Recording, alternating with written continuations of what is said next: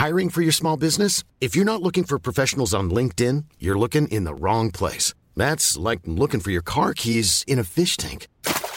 LinkedIn helps you hire professionals you can't find anywhere else, even those who aren't actively searching for a new job but might be open to the perfect role. In a given month, over 70% of LinkedIn users don't even visit other leading job sites. So start looking in the right place. With LinkedIn, you can hire professionals like a professional. Post your free job on linkedin.com slash people today.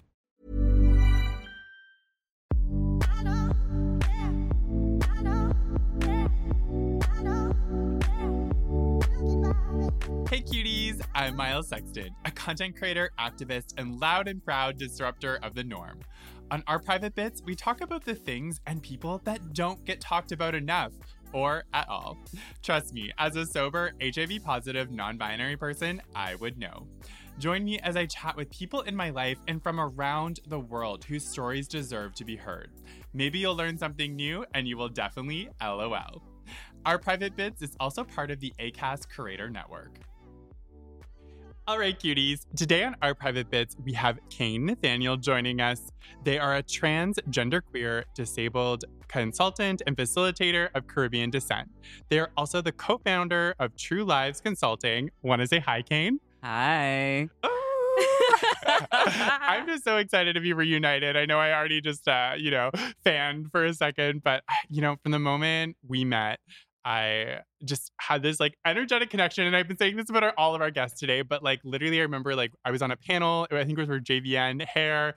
Yeah. And I just remember like looking out at you and I was like, I can't wait for this panel to be over because I need to talk to you. And like everything I was saying, you were giving me snaps, you were giving me like Snaps emotions. chat, And I was like, "Ah, okay, who is this person? I need to learn about them. And I'm just so excited today to like get to know you more. Yeah, and the feeling was mutual. I was like, I need to walk up to you immediately, introduce myself, and just put myself out there because you were just so charismatic and magnetic. Aw, Yeah. thank you, thank you. Well, I'm I'm so so excited to to get to have this conversation today because you know, as literally what we were like just saying a few minutes ago, you know, I think that the trans community is has so much like diversity. I think within it, you know, and that a lot of the time it gets like very categorized down to these like binaries of like what a trans woman should be, what a trans man should be, and like you know and i think that there is such a spectrum like with with under the umbrella of the word trans and, yeah. and i think that's why I, I really wanted to like dive into this just to give people a different perspective of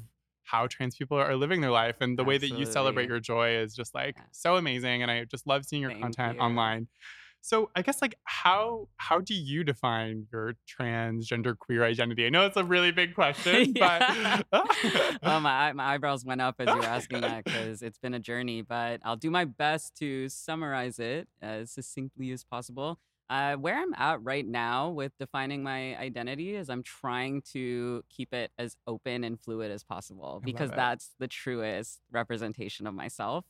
Um, coming into the world, I was, I don't even like to say socialized anymore, but Mhm. I was raised with the assumption that I was a woman. yes And so that created such an interesting dynamic in my life. And I'm grateful for all the lessons and experiences I had um, from other people treating me in that way because Mhm. it showed me certain things. And I'm sure we'll dive into that as we go on. Uh, we dive in a Totally. bit further later, but I think right now I identify as genderqueer. I Mhm. still use trans just as a placeholder to say, you know, when I came into the world, you identified me a certain way. yes And when I had more of an ability and access to language to understand myself, I was able to say, no, you're wrong. And that's Mhm. all trans means to me. is Totally. you were wrong. Yeah.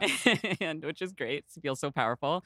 And genderqueer is a little more spec- specificity about who I am in the world and how I move Mhm. through the world. And it just means I don't move through the world as one thing yes and I don't have a static identity. Totally. So it's just a, a word that means freedom. Yeah.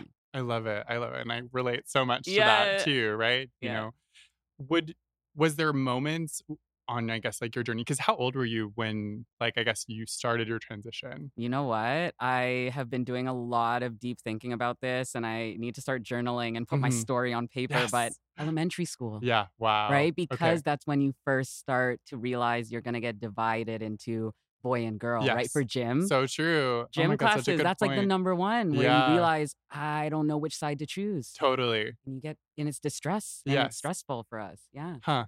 Did you feel like at a point in your your sort of journey like did you feel like you needed to like go to the opposite binary of like what you were assigned at birth or like yeah like what was that like That's a really good question. Yeah. Actually, I think, you know, early on in my childhood, it was definitely like, okay, you only have two choices. yes So if I don't feel like I'm the choice that people are giving me, then it just means that I should go to the opposite side, right? yes, totally Question mark. And Totally. no one no one was around to answer that question for Yeah. me, so I just chose what was available. yeah Yeah. So it felt like being a man was was that what I wanted? I kind of didn't really question it, but I was like, okay, there's a term that existed at the time. I don't know if this generation is still using it, but tomboys. yes totally And so I was like, maybe I'm a tomboy. yeah Yeah. Which And- the original non-binary identity, I yeah think. a hundred percent it was right yeah. But like, how did that like, you know? Okay, so so we landed on tomboy, you know, at that time, and I guess Yep. like, did like what felt right, what didn't feel right, like when you were sitting in that,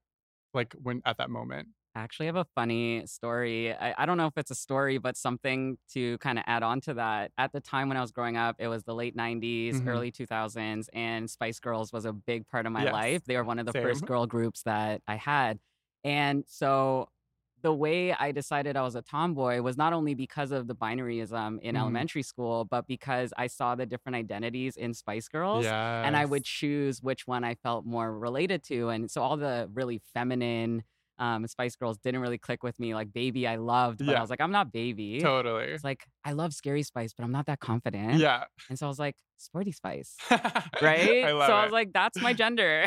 Oh my God. but I didn't know. That's hilarious. I also was obsessed with Spice Girls because like, but like my parents were like, "Oh, you can only like Sporty Spice because you're a boy." oh my so I was like forced into only liking them, but I was like such a posh fan because I just thought I posh was it. so sexy and like it's how I wanted to be. Are we allowed to and, like- cuss? pardon? Are we allowed to cuss? Yeah, oh yeah, say, like, oh yeah. Posh is cunt. Oh, totally. Like, Yeah, you're, yeah. you're definitely giving that. Yeah. One hundred percent. Like Yeah. I was like, like in the movie when she's like running through the field at like the military school and her heels are going into the grass. I was like, Oh my- that's me. That's literally you. Every time I see you, you're wearing like the highest heels possible. Like that's literally you. Yeah. Shout out to Posh, like Yeah. really doing it for the queers. Oh my god. Yeah. Yeah. David Beckham is a, a very lucky Ah, man. ah, yeah, and their family, they're just Oh, so cute. So They're gorgeous. beautiful. Yeah. but you know, we Yeah. we veer, we veer, Yeah, we but like, you know, I have to have to take that moment for the Spice Girls. Yeah. I agree. So was there like I guess so I mean for myself anyway, I feel Mm. like there was a huge moment where you know like for quite a few years I was like I was living definitely like leaning way more into like my divine femininity. You know, like I was really questioning whether or not I was going to transition, you know, into like Mm. identifying as a woman. And, you know, I was sort of like navigating that. And, and for me, like it was like, you know, I was wearing a lot more makeup. I was wearing, you know, full face of makeup every single day. Oh like, God, the you know, dedication. yeah, it was a lot. Wow. so much, so much time before Yeah. going to work. You know, like was wearing more feminine, like a really, really feminine clothing. You know, like I Mm-hmm. really wanted to present as as female. You know, like out in the world. Did you have like a similar moment to that, like when you were going through like the tomboy thing, where you were like, I'm like, am I gonna transition into male or like, Yeah. yeah, That's a oh my goodness. I'm like time traveling right now Yes. because there was a bit of a process. So it started as diving deep into hyper femininity Yes. to hide what I yeah, was totally. dealing with.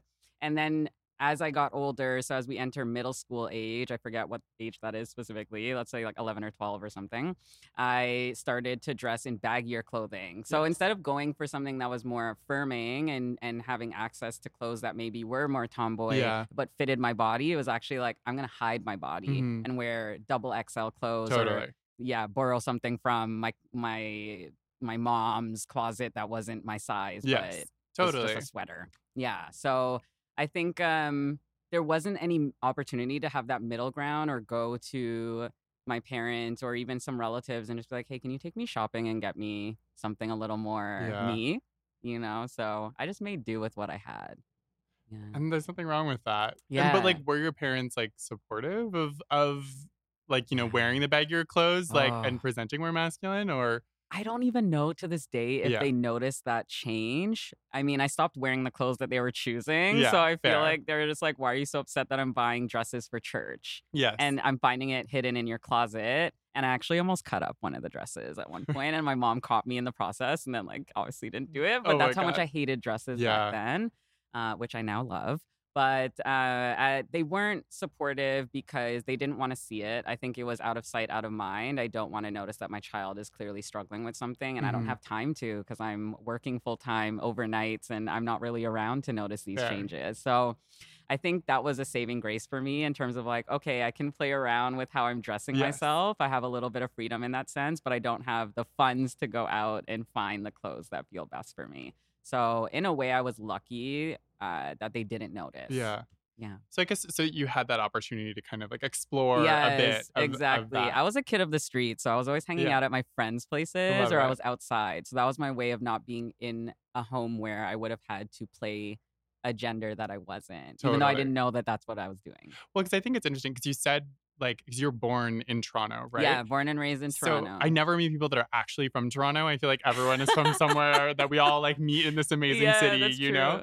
But like, did you have like being in Toronto where it is so diverse? Like, did you could did you see people around you that were like, you know, were that were expressing themselves in a way that you wanted to? I think Toronto, West End, elementary schools, or even just in the West End in general Yeah. from the 90s to the 2000s was very interesting Mhm. because even though there wasn't really as much outright anti-trans, anti-queer Yes. uh, campaigns in the media Yeah. and in the news, it was more of like an undercurrent or something that was just built into society. So for us in Etobicoke, where I grew up, there were kids that were openly gay and Yeah. were saying it. Amazing. And they were definitely made fun of in terms of like, oh, you're so feminine or you're so fruity or like, why are you Mhm. wearing that or why do you do this with your hands or stuff like that. And, but they were still accepted in a way, Mhm. but they were like kind of forced to hang out with the girls only. So if you're a gay man, like you just hang out with the girls, the guys don't want to hang out with you, but they're not necessarily going to attack you all the time. Yeah. I'm sure it happened. totally. But uh, in terms of seeing visible queer and trans people, I would say when we would go downtown, the rare moments that we would go out as a family, we would see people that were clearly trans, but my parents being raised Caribbean, Yes. Trinidad and Grenada, and then immigrating here, they didn't, there were definitely trans people in the Caribbean, yeah. but they didn't have the language for it. So they would see a trans person be like, oh, look, a drag, a drag queen or something like that. Mm. So, you know, I mean, I'll take it Yes. over being like, ew, let's get away from that person or something like that, uh, which I'm sure my mom did back then, but I don't remember. But I think in terms of exposure, it was very, very limited to when we would leave our end of uh, of Etobicoke and go downtown. That's when we would able to. I was able to see queer and trans people, but at school, they were very much like they would dress like everybody else. So Mhm.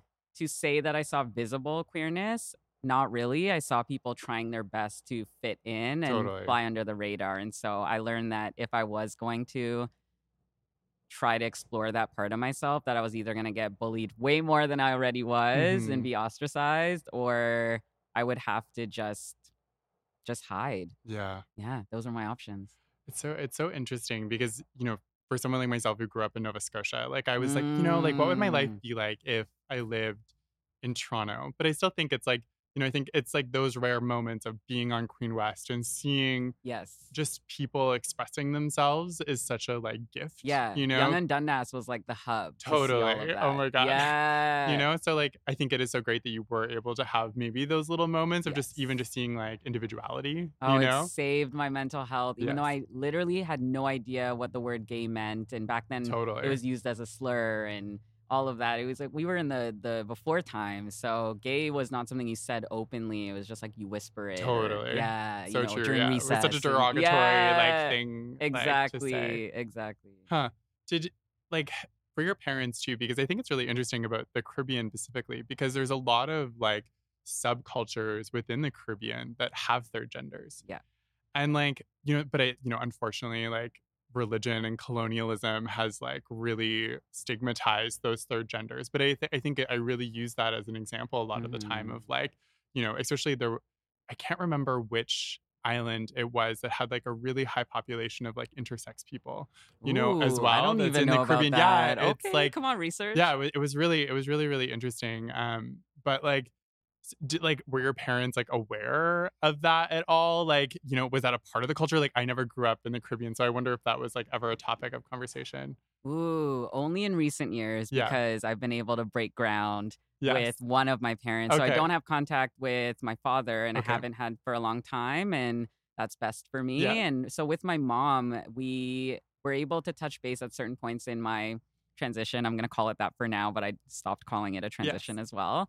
But uh, we had a conversation about like, hey, did you notice trans people or queer people around you when you were still back home? And Mhm. she said, you know, yeah, there were trans women. I, I, she was like, trans women. I guess that's what you call them. And I was like, yeah, yeah, yeah, you can use that. It's not a slur. Like, so you know, they're scared to say the word Yeah, trans because totally. it feels like wrong to them still. And I'm like, it's fine.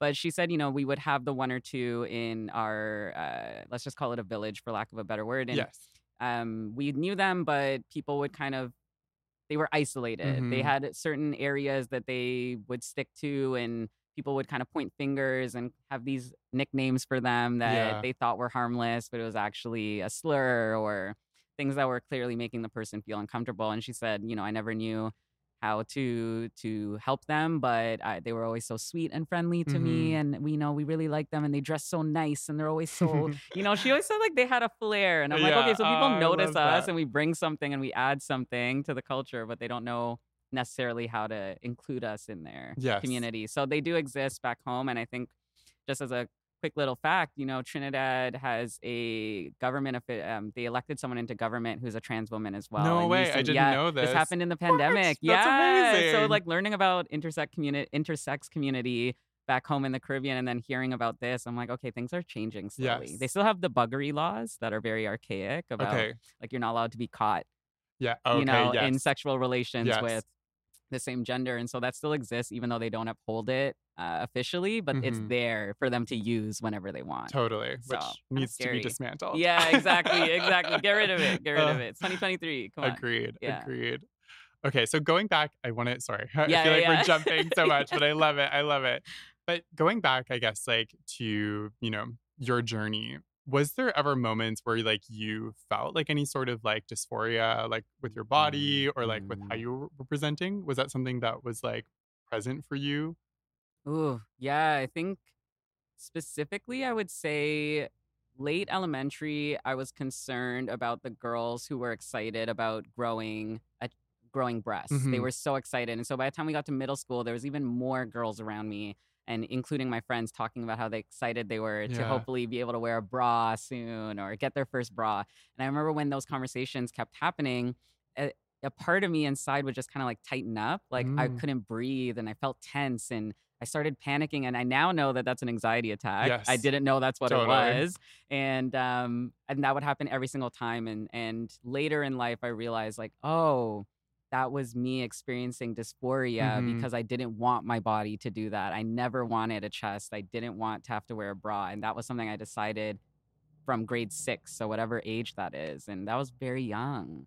What about that do you think was causing the dy- dysphoria? Like, oh, I now understand that it was Yeah. like I don't want kids. I knew I didn't want kids Mhm. from a very young age, and it's interesting that I was able to decide that. But it's based on a very dysfunctional family Mhm. upbringing. That I was like, oh, I don't want to recreate that. Yeah. Right? And I don't want my body to have to go through the process that I saw growing up. I actually was there for all of my siblings' birth, so I Yes. saw the process. wow. And that was actually a little traumatizing for, For me. sure. And I don't think kids should always be in the room as that's happening, but it was Yeah, nice to, to see the birth of, to see life happening. yeah. But I knew that I didn't want my body to do that. I knew I didn't want uh, traditional family. As I learned that you could adopt, I was like, oh, okay, if I don't want kid, uh, biological kids, I can always adopt. It's fine. Totally. So I decided like I don't need a chest because one, it doesn't make me feel authentic to myself. I don't Mhm. feel I just don't feel a sense of calm when I think about having that part of my body happen.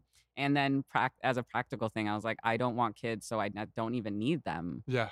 So why not get rid of Totally. it? Totally. Yeah, Was Yeah. like because you had top surgery, I right? did. Yeah, yeah. yeah. in 2020. Oh my gosh. I don't know how it managed to happen in the middle of lockdowns, but Oh I my god. What? I had it scheduled in March. Actually, the week lockdowns were announced, I had I was days away from surgery. Everything was planned, and I I get the call, and I was like, I had already seen the updates on social, so was like, yes. I knew lockdowns were happening. So I was like, all right, let me pick up this call, and they were like. I'm so sorry. We have to put you back on the wait list. We don't know when we can reschedule. We're figuring stuff out. Oh. And my heart just sank because that was me waiting. What age was I in 2020? I'm 30 now, uh, or turning 30 Yeah. in October. And and so I had waited over two decades, Yeah. like two over two decades Oh of my, my life waiting for that surgery. So I was like, okay, if I've waited this long, I can wait a bit longer. I hope it's not years, eh, but we didn't know at the time. And then luckily, a few months later, I got it at the end of June, and I was able to get top surgery. Ah. So I'm so grateful. It has literally saved my mental health from being in a place that I wouldn't have been able to survive in the last few years without this. And I think that that is what is so important. You know, I think with all of these anti anti trans protests that are Yeah. going on right now, you know, like it just the way that like people are are just like weaponizing the trend like the you know the modifications or the surgeries or the or the like hormone blockers and all of these sort of things it's like these are all things that are saving people's lives Yeah. and and it's like this is not a weapon How do you argue with that? You like- know, like that's that you you're literally if you argue at that point, what you're saying is your life doesn't matter to me. You shouldn't exist on this planet, even though I get to exist and I get to live a full Yeah. life. I don't think you should live a full life. 100% And that just I can't process that. I can't No. comprehend how someone could want another human being to not exist simply because you don't understand who they are as a person and their community and their culture. Because it's cultural differences at yeah this point. absolutely You know? but it's like why and uh, this is something i never understood either is like why do people who are not trans get to decide and make decisions for trans people or like any type of community it's like why are not the communities itself deciding what is best for them because it is their 100%. experiences you know like Absolutely. I don't know. It's just like I, it really. I find it so frustrating a lot of the time. You know, when I see like when laws are being passed by yeah. you know heterosexual men, and, and like we're I nowhere in the room to No. be able to consult or to share our experiences or anything to inform policy and to inform law and where are we in the in the room we're not there and it's Agreed. it's clear Yeah, Yeah. absolutely, it is. Okay, so in a moment of celebration, you have your top surgery and you get the reveal. Yeah. and like, what was that? Like, what was that moment of joy like for you? oh my goodness it was so complicated Yeah. because you know you spend the years leading up to it so i had actually gone on hormones december 2019 okay, So I'm guess I'm coming up on I'm over three years on hormones. So that was also a saving grace Yes. when I got the announcement that I would get put back on the wait list for top surgery, right? I was Ah. like, okay, I'm on hormones Yeah, though. The process has started. I'm Yeah. good. So that was just something that was important to note as well for me. But when I got it, we were in the middle of lockdowns and no one knew that much about COVID at the time, Yeah. right? We were all very anxious. It was stressful. And you didn't know if it was okay to even be physically close to people, right? absolutely. So picturing that, I get that. I get top surgery. I'm in recovery. I couldn't even have a celebration or like a, Oh, a party no. or something to invite my friends and just have that reveal with them and to document it. I have no videos really. I have like a few clips, some photos, but it didn't look the way that other trans people have posted on Yes. socials. And I've been there's been a specific type of complicated heartbreak and and regret and grief around Mm-hmm. that. But a saving grace and a big, big, big celebration for me was I was able to get booked later that fall in 2020 for uh, Shine True, okay, which is on Out TV and Fuse TV. yes. And it was produced by Michelle Mama. Shout out to Michelle Ah. Mama. Uh, and a whole team of queer and trans folks uh, behind it and involved in producing it. And that was where I was able to celebrate my top surgery. I think my episode uh, was centered around it. We, what did we call it? A new moon ceremony because there Oh, was going to be like a a full moon or something like that. And so we did a fire, and I was able to talk about my experience and my joy and celebrate with all a few of my trans not all but a few of my Yeah. trans and queer friends around me and that that was more than enough for me and that was such a privilege to have as a trans a racialized trans person Totally. especially and and I think it's like I think that that there's such a good lesson in that too of like you know maybe it didn't you know in the moment when it happened it didn't turn out the way that you wanted it to but like we have the power to like reclaim that moment and and also like we can do it at another time could too. do it another Yeah, like right because like, I got let me surgery in rewrite it. June and Yeah. then we celebrated in the fall. So by September we were filming and I forgot to mention it was a show that centered kind of a journey and, and a makeover and a, a whole like life coaching process for 2S LGBTQ plus youth in particular, I think. So each episode documents a celebration yeah and some kind of journey and process in their lives. And I'm grateful I was able to be chosen for for that season. And Yeah, it was. I think you need that ceremony. I think you Mhm. need that kind of closure or a process to be able to release the grief of all the years that you lost to hiding, Absolutely. to not being able to exist, like to If you thought the only way to get a more defined jawline with natural looking results was through surgery, think again. Juvederm Volux XC is a non surgical injectable gel filler that improves moderate to severe loss of jawline definition and can help you achieve natural looking results with little downtime. Even better, this improved definition lasts up to one year with optimal treatment. No maintenance required. Improve jawline definition for a smooth, sculpted look with Juvederm Volux XC. For important safety information and to find a licensed specialist, visit juvederm.com. That's J U V E D E R M.com. Not for people with severe allergic reactions, allergies to lidocaine, or the proteins used in Juvederm. Common side effects include injection site redness, swelling, pain, tenderness, firmness, lumps, bumps, bruising, discoloration, or itching. There's a risk of unintentional injection into a blood vessel, which can cause vision abnormalities, blindness, stroke, temporary scabs, or scarring. Talk to a licensed specialist to find out if it's right for you. I'm Sandra, and I'm just the professional your small business was looking for. But you didn't hire me because you didn't use LinkedIn jobs. LinkedIn has professionals you can't find anywhere else, including those who aren't actively looking for a new job but might be open to the perfect role, like me. In a given month, over 70% of LinkedIn users don't visit other leading job sites. So if you're not looking on LinkedIn, you'll miss out on great candidates like Sandra. Start hiring professionals like a professional. Post your free job on linkedin.com/people slash people today.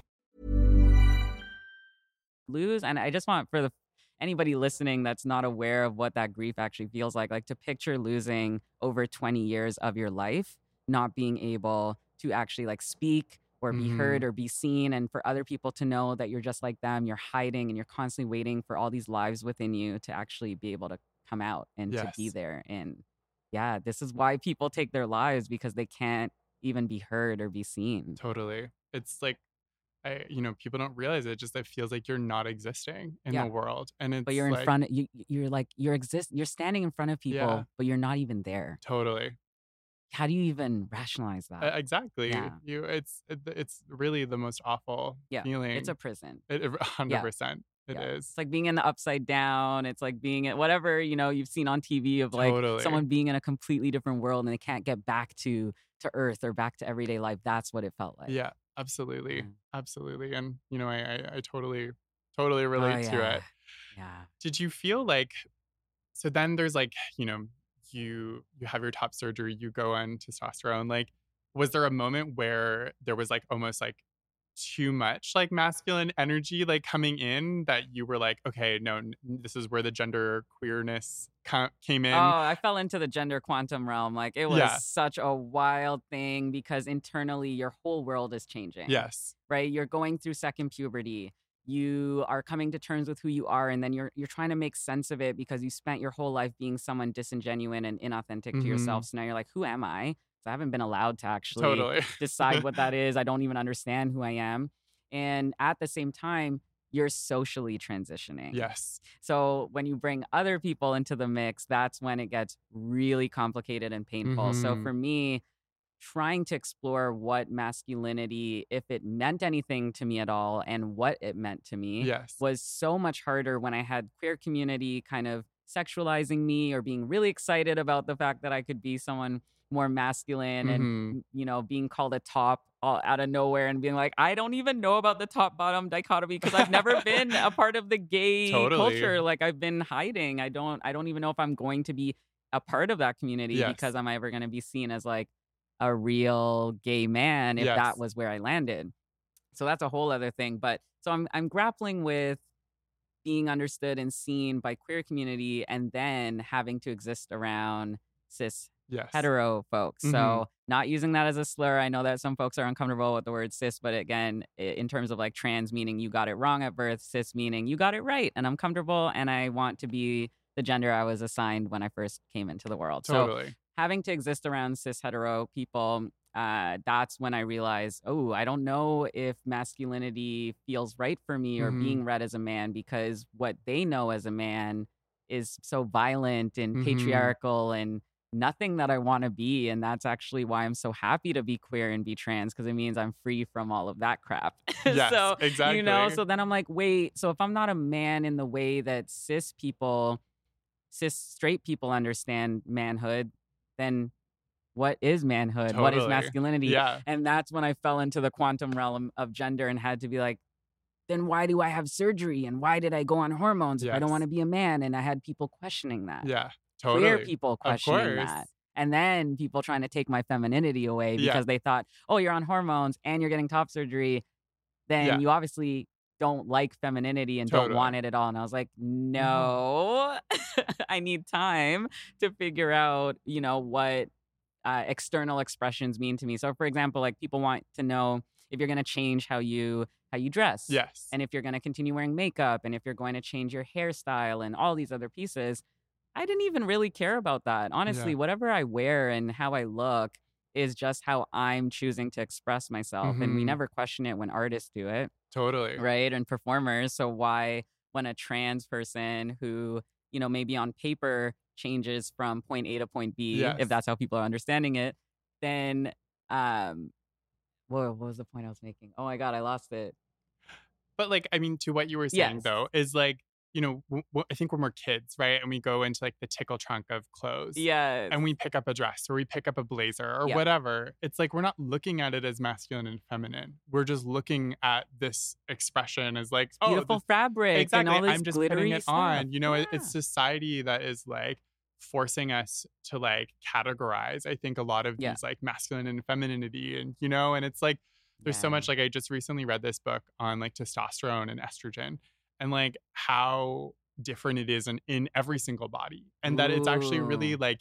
you you can't say that like men and women have like more testosterone or more Mhm. estrogen because that's actually like not true at all and like can't be proven because like we all have such like drastically different amounts and like how it expresses and how Yeah. what parts of our body like create it and you know so it's like It's almost like everything is so individual that we need to get rid of all the boxes that exist because it's not working. But that's just it, you know, and, and it's like I think a lot of this, like, you know, like we as humans created language. We created all of these Mhm. constructs. We created all of this. And like, you know, and it's just unfortunate that like, you know, now we're sort of in this time where we're we're trying to like really like relearn and uh, and get rid of these like colonial constructs that were developed for control yes. right and to like control like you know marginalized communities and marginalized people and you know so but it's like where where do we land you know now and it's like how how how do we move forward and so like yes i think it is good that we have like you know terms like non-binary and Yeah.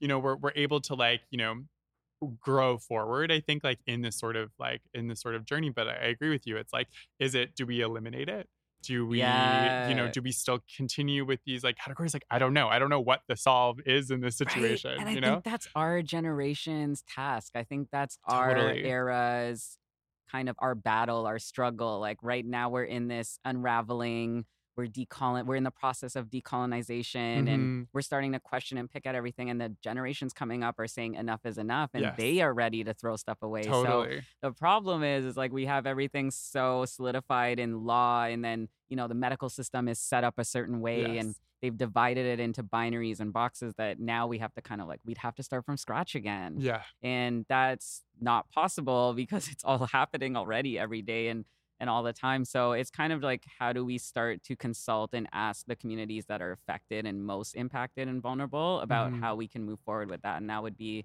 to us lgbtq plus folks disability yes community and you know of course uh newcomers as well who are coming into this this kind this land and and what that means for them from other cultures so you know i even think back at the during the lockdowns who was so upset about and who was vocal about how upset they were that gyms were closed. Like there's a lot of cis yes. straight men that were upset that they couldn't work on their bodies yes. and that they couldn't access what i am understanding gender affirming resources. hundred percent. So they were feeling really uh, complicated and dysphoric in their bodies. And that was something that was a light bulb moment for me. And then I've also done a segment with Cityline where I was on a panel with other, I was the only trans person.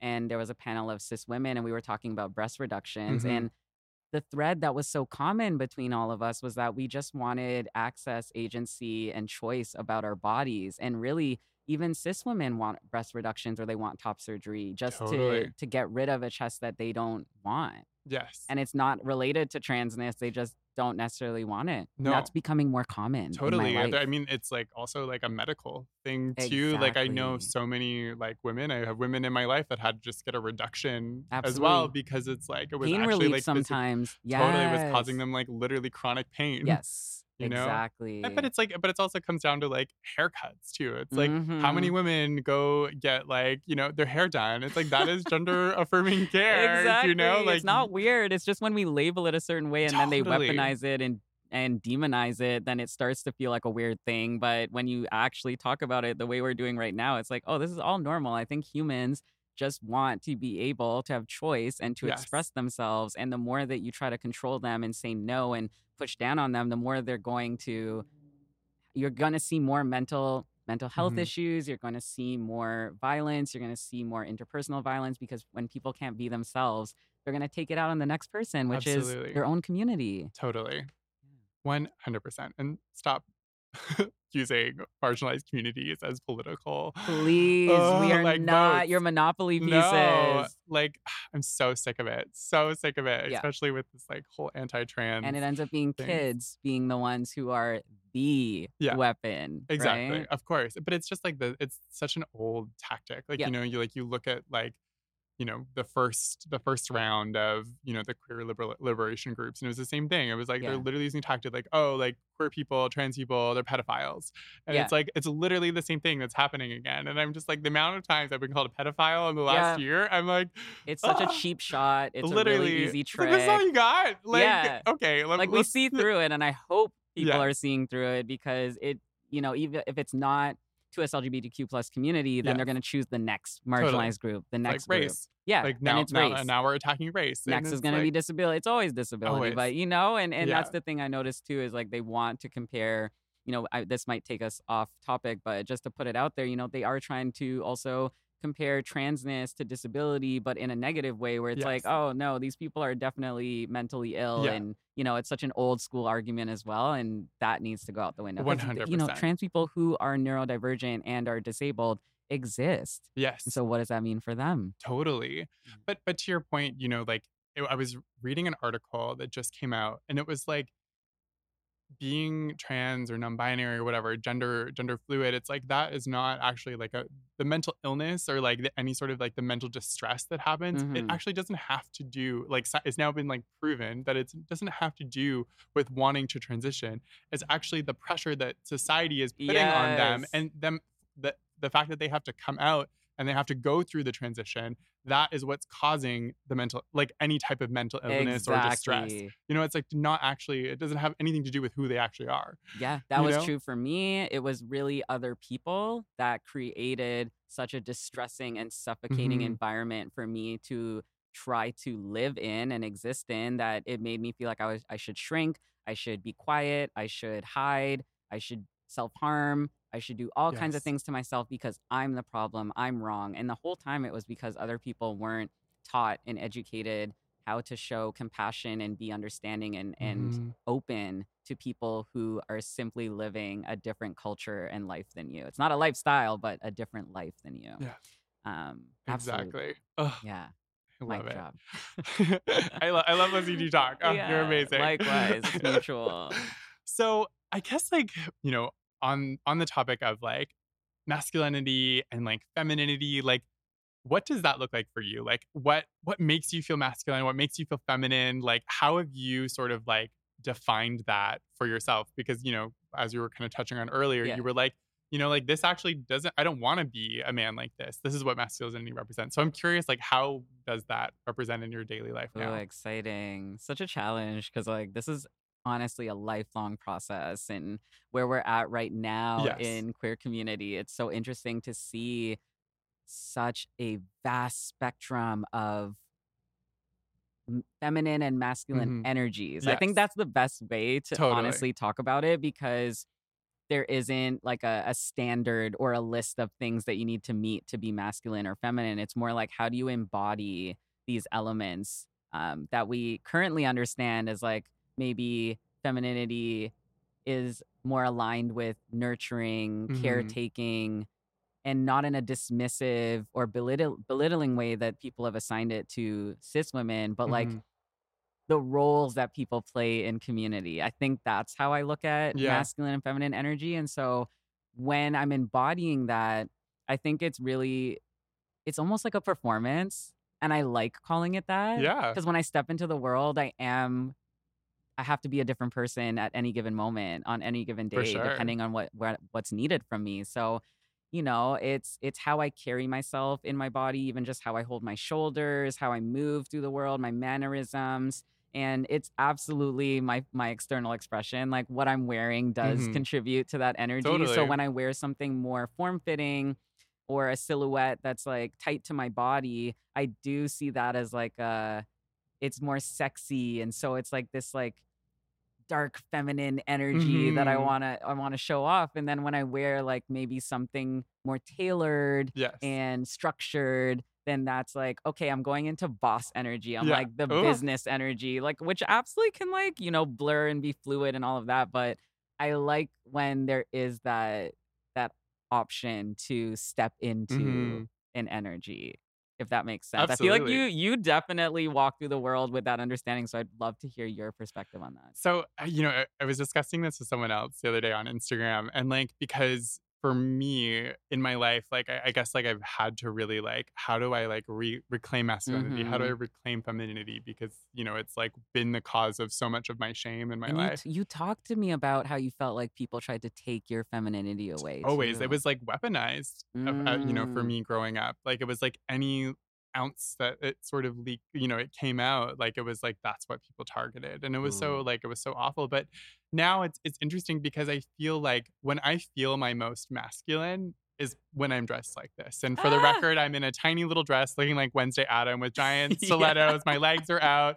You know, it's like I don't know. There's something about for me, like my masculine energy really comes out when I when people would look at me and feel like I'm most hyper feminine. It's like it's Mm. when I feel my most confident to me is like where when I feel my most masculine. But it, you know, it's like that very much has been reclaimed in a space that is like what's been labeled feminine in the past, maybe. And yes. and and sorry um sorry so yes and but like when i feel like my most i guess like my most feminine it, it is like kind of the opposite it's like it's when i'm like being very like nurturing and like introverted and like taking that time for myself and i'm like giving to myself like that that's like you know when i'm in my matching sweatsuit and like and, Yeah. I, and i'm being a little bit more casual but it's like I don't know that that that to me is like my more like feminine energy is like that Mhm. that giving to self, you know, kind of moment in my life. I don't know. They're Mm. very like contrasting kind Yeah. of parts of my life, I guess now. and So it's so individual and i want people Mhm. to be able to decide like does this feel true to you does this resonate with you and if it's not resonating with you and you're like honestly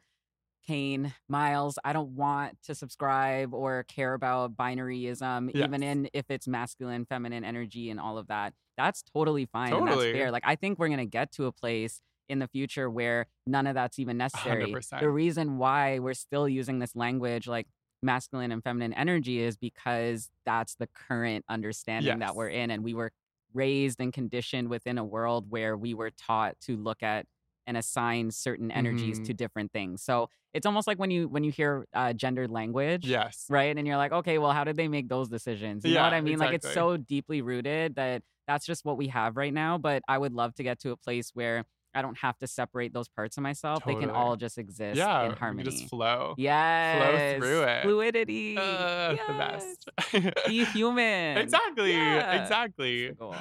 So before we we finish the podcast, I do want to quickly talk a bit about you know I think like because we haven't had really time to talk about your disability Yes. at all, and like I guess like for me it's also something that I don't I wasn't really super aware of. So this is going to be something that I'm going to be learning about today too. So could you tell us a little bit about and is disability uh, like is that okay to say? Like I'm like yes. I, I'm still that's it's an area where I'm still trying to like learn and grow and like what is the inclusive language for that now. But yes. um yeah, could you tell us a little bit about about your journey, I guess, with that? I love this. Thank you for giving me a chance to talk about this as well. I think in terms of it's so similar Yeah. to maybe folks who are starting to learn about transness and queerness and it kind of getting more familiar with the language and what's okay and what where are we at with that. So with disability, disability is same thing as trans. You know, it's like a, a word that's a placeholder to tell you that someone faces systemic and social Mhm. physical, mental, learning, all kinds of different barriers um, when they are trying to exist in the world. It doesn't necessarily mean that I feel like I'm disabled when I'm alone. Yeah. And that's something interesting to say, right? Because like Yes. I'm I'm trans and genderqueer when I'm out in the world, but I'm just a person when I'm Yeah. home. Totally. So I I do mention that I'm neurodisabled, and I like to get specific with it, just to you know shout out other folks out there as well. I'm autistic, self-diagnosed, and ADHD diagnosed. That's as far as I know. yes. there might be more, but you know, so that's how I move through the world, and it's actually interesting to look at studies and where Mhm. research is at in connecting the high statistics of trans people, non-binary included, and all other gender uh, expressions. Um, that we are more likely to be Hmm, neurodisabled That's so interesting. right? And so I think that's really beautiful because I like to say to people now that the best parts of me, of my personality, and and all the things people love about me, I strongly believe that they're because I'm autistic and Huh. ADHD. A lot of my quirks and my charisma and my presence and my my sense of humor, like it all comes from that. Totally. You know, so I think it's really beautiful and it um. okay, wait. What question? Did you have? No, I was just like, you. I was curious for you to talk about it. You know, Yeah. like, so I, I feel like you totally did yeah, that. Yeah, I think like just yeah, shouting it out. No, no, no. Is there anything that people like don't realize about, like, you know, about your disability? I That people think should that be it, aware of? I think that it exists. I think Yes. because I'm there's a label that exists in the world that I've been told we're moving away from. We're not using it because it's another binary of uh, high functioning versus low functioning. But um, you know, I've had medical professionals kind of label me as you're more high functioning autistic or neurodisabled, Mhm. and I'm like, that's not really helpful because it actually means that you're telling me that I am able to mask, which is when you hide your disability or hide the things that would yeah, like kind of give away that you're autistic Yes. or ADHD, that I'm able to hide and basically act my ass off. I should get a Grammy for this. Yeah. Or not a Grammy, what is it, an Oscar for Yeah. this? Because I've spent so much of my life creating a personality and a persona that Mhm. that I hid behind. And it's literally what I did with transness, I also did with my disability. And so that created such a painful place for me to be where it's like I can't even physically be myself in the world, but I also mentally have to hide so many parts of how I want to express and speak and Mhm. how creative I can be and my ideas because I was always kind of shut down. Oh, you talk too much or you're too passionate. Like my passion was too much for people. I'm like, oh my God, if I'm too much, then you're not enough. Like, Totally, just keep exactly. it moving, you know? but it's hard to say that when it's your teachers and it's your doctor and it's your parents and it's your community everywhere you go, you know? and it's so hard when it's there's not like a like a visible thing that you can see you know and so like Exactly. people i find don't have as much like empathy or like just take the time Yeah, to like, like, fix it. Like, understand what's wrong with you? Like, oh, you're struggling with this. Like, set alarms if you can't be on time. I'm Totally. like, time blindness is a thing. 100% so like i'm also like so i'm super dyslexic and like it's like you know i struggled so much going through school because like no one was like teaching me in a way that like i could learn you know and like Oh they never really wanted to recognize So it you feel like you're behind or you're slower or yeah, you can't but it was like it. you know english was one of the hardest ones because like Mhm. reading and spelling it's like i just the way that i read and the way that i spell it's like it's so different than other people Yeah. you know like i i can read things so quickly but then like i can tell you everything about it Yeah. but then like if i was to read it out loud i sound like i can't read you know and it's like it's so strange and what that does to your self Yeah. esteem and your confidence when you're younger. And then you also said, like, growing up Nova Scotia, like, you didn't have visible queer and trans people. So it's like, how do you even navigate all of that? You just, how did, did you shrink? Did you yeah hide? yeah. same like i just like i i was like okay i'm gonna ex- i'm gonna push myself to be like really good at the things that i am i'm gonna like try my best to get through the things that i'm not and i think it's also like a it's a big reason why i think i never went to university as well because i never Mm. felt like i could and i needed to figure out like how to survive in the world You know without what? I, education I still feel that way right Yeah. now. So like I said, I'm turning 30 this month and I'm I've graduated in the pandemic with a two-year diploma from social service work from. George Oh. Brown. Thank you so much. It was probably one of the biggest accomplishments of my life other than getting top surgery and going on hormones, but I haven't decided if I'm going to go to university yet because it doesn't feel like we're at a place where it could accommodate Mhm. neurodisability in the ways that I need. And looking back, the thing that maybe you and I both needed were teachers who Yeah. were actually better trained Totally. and qualified to help kids like us in class because that didn't really exist No, when I was growing up. absolutely not. Yeah.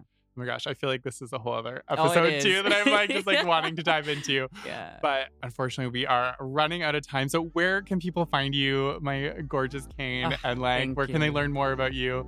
Oh, okay. Shout out to my friend Joy, who's in the process of working on my website. It looks beautiful. It's going to be super gender queer, color themed, but it's coming. So for now, you can find me at on Instagram at Kain Nathaniel. And you can find uh, more info about my consultancy at True Lives Consulting on Instagram as well. I will be branching out, but it's coming. I love it. Well, thank you so much for your vulnerability and this conversation. This was a, a gem, Ah. and uh, we need to have you back. We So- need this podcast, and I'm so happy to come back. Thank Uh, you for having me. This was absolutely so beautiful, so much fun to do, and I can't wait to see what else you have in store for the season. Stay tuned.